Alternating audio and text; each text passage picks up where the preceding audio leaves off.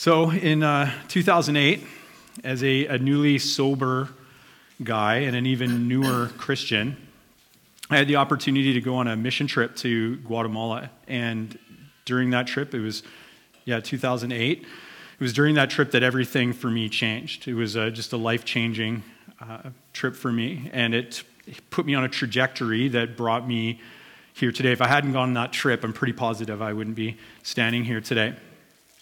So, a lot of good things. Some also weird things happened on that trip, and, and one of them was we were doing a weekly day camp for kids, so like a VBS, if you've been in church uh, any length of time. And during the VBS, we would have a break in the middle of the day and usually give out juice and cookies and, and stuff like that to the kids, and sometimes their moms were there too. And so uh, our interpreter is a guy named Eric. He went to go up to ask them with the microphone if anybody needed any more juice. And I was excited. And, and so I said, Hey, can I go up and, and ask them if they want more juice? And he's like, Oh, I, I see what could possibly go wrong with that. And so he teaches me how to say the thing. And, and so it's like something along the lines of tu tienes jugo.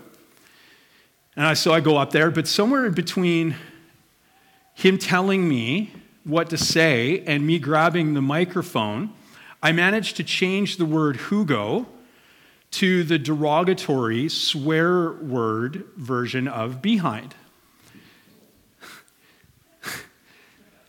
so I went up there and I asked a room full of small children and most of their mothers if anybody needed any more swear word version of behind. It was awesome. Weirdly enough, nobody said yes. I, there was just a sort of stunned silence. And so I walked into the back all proud, thinking I'd done my job.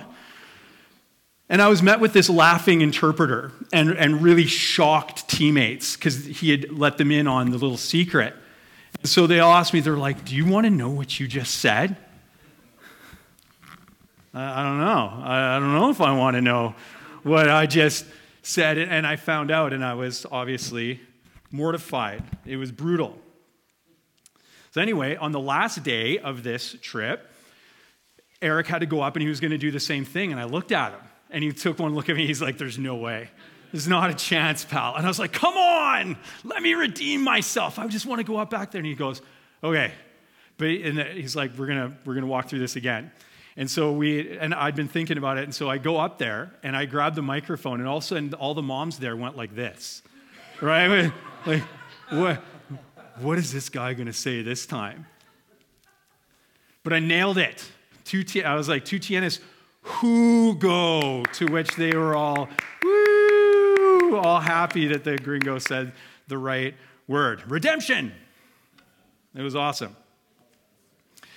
Second chances, right? Second chances. For whatever reason, when you think about it, this, this time of year is all about second chances time of year is all about second chances. Many popular stories have been written about second chances. Uh, many of you may have already watched It's a Wonderful Life this year. Many of you probably are going to watch It's a Wonderful Life. I know we plan on it. And this is the story that chronicles a gentleman by the name of George Bailey. And he starts to get it in his head that the world would be a better place without him. And so his behavior starts to spiral out of control. And then through a series of sort of wacky encounters, he gets an opportunity to see what life would be like if he didn't exist. And so then he gets a second chance to change his thinking. But will he? You're going to have to watch and find out. Or how about Charles Dickens's Charles Dickens's famous tale A Christmas Carol, which chronicles the lovely Ebenezer Scrooge, who's known for his greed and then through another series of, for him, unfortunate events, he gets to see just how his greed plays out in the world. And then at the end, he's met with a second chance. He gets an opportunity to change his ways a little bit. But will he? As we continue our story on the advent of Jesus, we've come to the birth of John the Baptist. We've already had that read lovelyly tonight. And so when we had last had this family together, John the Baptist family, Zechariah and, and Elizabeth, his dad, Zechariah, had been struck speechless by an angel for a lack of faith. But he wasn't struck dead. He was told that a time would come when his affliction would be lifted that his affliction could be lifted, but would it? Well, yes. we, already know, right? We, we've heard the story. There's no cliffhanger here. We, we ask the question as we read something like that well, well so what? Like, what, what does that have to, or what does this mean for us, this story? And so as we go through that, if we, when we were paying attention earlier, there's so many themes that can be addressed in a story as rich as this. But I want to focus in on tonight on the grace of God. I want to focus on the grace of God because as we are drawing the observance of the Advent season to a close, this whole season we see is about the grace of God. Grace in sending Jesus for us, grace in forgiveness, grace in repaired relationship. And this series of events in the lives of Zechariah and Elizabeth and John are no different. It's grace for miles. There's so many cool things that are going on. The provision of a child, there's grace in that. The child who will announce the coming of the Lord, but also there's grace shown to a man who messed up his first shot at doing right in the eyes of God. In his part to play in this whole story, he messed up. So Zechariah is given a second chance. And so I'd like for us to take this truth with us this morning, if we take nothing else away, and that's God's grace means it's not too late. God's grace means it's not too late. So now we're going to look at Zechariah, how he made use of this second chance.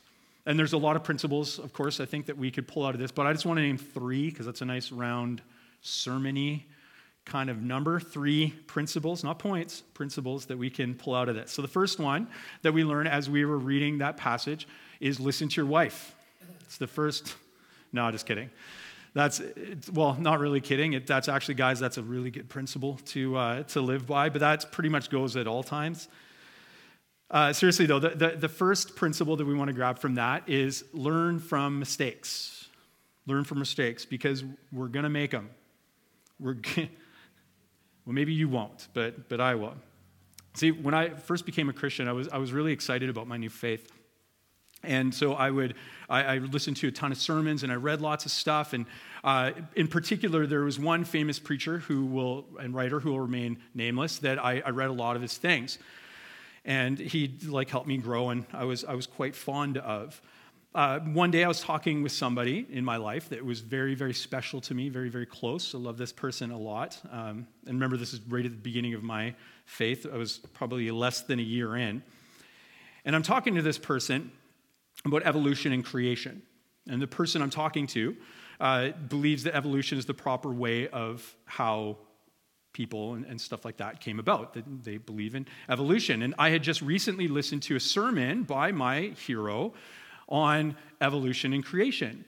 And he had a quotable quote in there that said something to the effect of time plus slime equals everything is the equation of an idiot.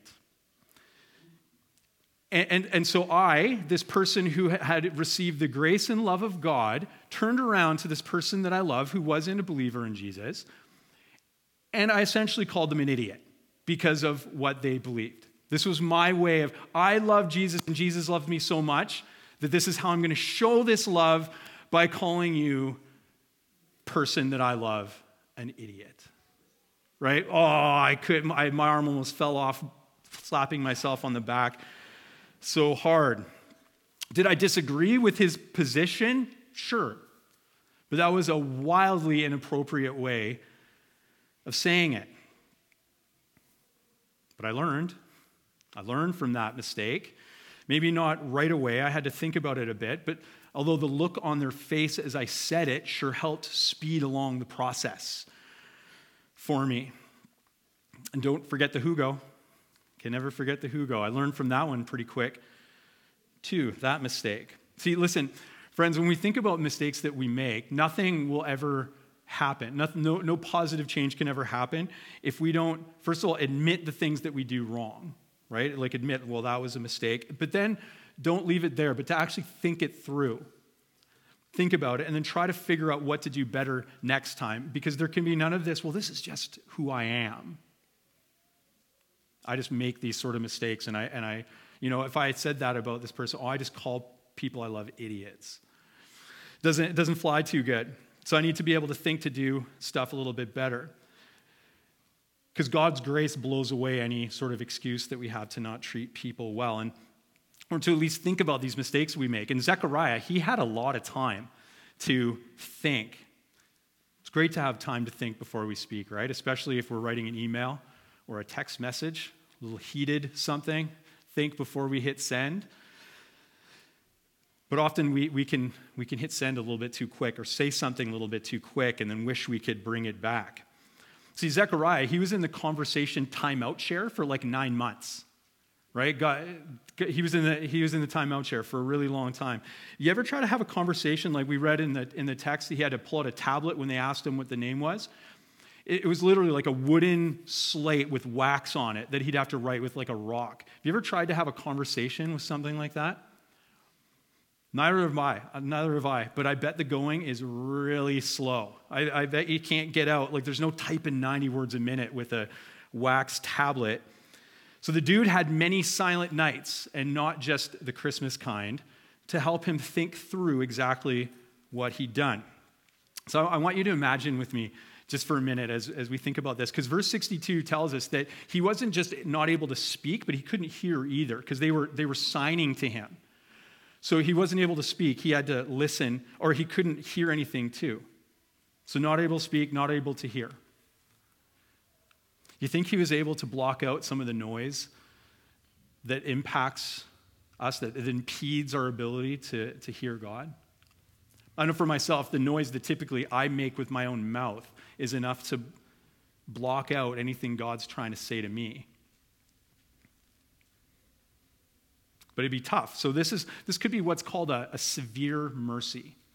A severe mercy. And this is when sometimes God does things in our life that hurt a little bit, clears away things that may hinder us from being able to sense Him or to experience Him, to talk to Him, to hear Him, to be in relationship with Him. And oftentimes, these things that get cleared away are, are things that are closest to our heart. And so when, when they go, it hurts. So this leaves us with a choice. Like we can either shake our fist at God or we can nestle into him or, or lean into him as the current church lingo goes. Zechariah, he leaned in. I'm going to infer from his response that he owned this mistake and then he learned from it. But what's the point of learning from something if it doesn't play out in future action? So this leads to our second principle. So the first is learn from our mistakes. Second one, be ready. Is anyone here also planning challenged? Planning challenged, like, yeah, two, yeah, two thumbs way up right? Like anybody who, who knows me at all, who's ever tried to plan anything with me, knows that I'm pretty good at coming up with ideas, but I'm pretty bad at executing or laying out the steps that are going to make that plan come into fruition. In other words, I'm not the guy you want planning your camping trip. Otherwise, you know, little things might be missing when you get there, like food or on the flip side, something to cook the food. I'm not, not even joking. I've shown up at a camping trip with frozen hot dogs with no buns and nothing to make a fire with. Right? This guy. Checklists are now my friend, and also an administratively gifted, lovely wife. But it, it's hard to be ready if we, if we don't plan to be ready. Remember the jugo? I had a plan. I had, to, I had to be ready to rock and roll when that opportunity came up. Here's another question for you Has, has anyone ever messed up anything in your life? Done a little, done something? Try to, try to think, try, just right now, try to think of something that you've done that, that makes you cringe. Let's, let's, let's have a fun little thought experiment right now. Something maybe that you said, something maybe that you did, or maybe even something that you thought that, that just kind of makes you cringe. Everybody got theirs? So if you were put in a same or similar situation, would you be ready to do different? Would you be ready to do different? Def- I see, I, I, bet you would. I bet you would be ready to do different, especially if you've thought about it, if you've already thought about it. See, remember Zechariah, timeout chair, he thought about it. And when the opportunity came, when his family looked past the woman, remember first century, they asked Elizabeth first, What's the name? And she says, John. And they're like, Ha ha ha ha, ha silly woman. You couldn't possibly know what the name of your kid is. So they look past her and go to Zechariah. Zechariah, signing, You don't want to name him John, do you? You want to name him something like oh, Zechariah, because that's what people do. Zechariah, you must have some sense. Wrong. Wrong, says Zechariah. No hesitation. He called for that tablet and he wrote out as fast as he could, His name is John. My wife was right. Listen to her. His name is John. He was ready to rock and roll when the time came. See, this scene actually reminds me of an inverted Eden, an inverted Garden of Eden. In this case, Elizabeth isn't talked into disobeying God. And Zechariah doesn't encourage sin with his silence. She does the right thing, and he backs her up. Their team. See, any way you look at it, this was Zechariah finally expressing his obedience to God. In, in verses 63 and 64, they show us that, that Gabriel's prophecy, remember, Gabriel had come and, and prophesied to him in the temple. And he said he wouldn't be able to speak again until these things came true. It says these things. But he didn't mean the birth. When we read that, we, we start to think, oh, it's, well, when John's born. But John had already been born for eight days, and he still couldn't speak or hear. So it wasn't, those weren't the things that needed to come true. It wasn't until he obeyed that he could speak again. See, God isn't looking for mere mental assent to what he says. He's not looking for us to be like, good idea, God, like, woohoo. He's looking for some follow through. He's looking for us to act. He's looking for us to learn to be ready and then to do the next right thing. I, I love this quote by a guy named Samuel Beckett. He, he writes Ever tried? Ever failed? No matter. Try again, fail again, fail better. Because I, I, think we all know that we're going to make mistakes. This isn't, you know, a, a like an argument to make mistakes. Hey, let's go make more mistakes. But this is just being realistic and knowing that we're going to goof up. But we can fail forward. We, we can try to be moving in the right direction because that's what really matters. Where we are on the journey, the direction that we're pointing. So, this is how this applies to us, how this whole thing applies to us. We always want to be ready to do the right thing. Why is that?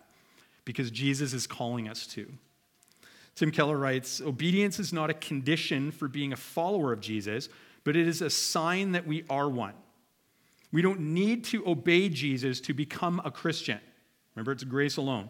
But we do need to obey him to show that we have become one. If we do obey Jesus, even imperfectly, it is a sign that we love him, which is, is itself a sign that we are loved by God. So this leads to our third principle, and our third one is give God the glory. Now, this sounds like a really obvious one, kind of a Captain Obvious kind of moment, but I, I know that the human heart can be desperately wicked and claim victory for itself. How do I know that? Because I got one. And so did Zechariah. He could have just, you know, dropped the mic, sat back, and been like, yeah, I just listened to that angel. I obeyed. I called him John. See how spiritual I am? See, I'm not too sure if I've shared this before, but a comedian a number of years ago was doing this bit, and he, was, he has a problem with people bragging about things that they just should be doing. And so at this point in the, in the routine, he was getting after guys who talk about, like, they're comparing themselves to their friends who don't look after their kids. And he's like, and they're like, I look after my kids. And he's like, You want a cookie? You're supposed to look after your kids. Like, come on. And see, I've met people in churches who, who do stuff really spiritual, like do something like obedient to God. They're just doing something great. But then they look around to see who's watching. And before you think I'm getting all like Judge Judy on you, this is me, right? Like, I, I have literally done this before. Said something, been at like a, a prayer meeting, and looked around to see who, after I say something, is anybody writing that down? Is anybody taking a note? I've said things and sat back and, and, I've waited for the Christian moves. Remember when we talked about the, the Christian moves? You say something real spiritual and you, and you kind of wait for a second for the, hmm, yeah, brother, amen. You, you kind of wait for that, right? Hmm, the Christian moose. See, as dairy farmers, you guys know about the, you guys know about the Christian moose. Mmm, amen, right? These are like likes on Christian verbal posts, right? These are, they get me jazzed, right? You know what I'm talking about. See, Zechariah had the opportunity to sit, mm, yeah, amen, me. Zechariah had the opportunity to sit back after naming him the name God wanted. But he didn't. He, du- he doubled down and went off on something called the Benedictus or, or Benedictus.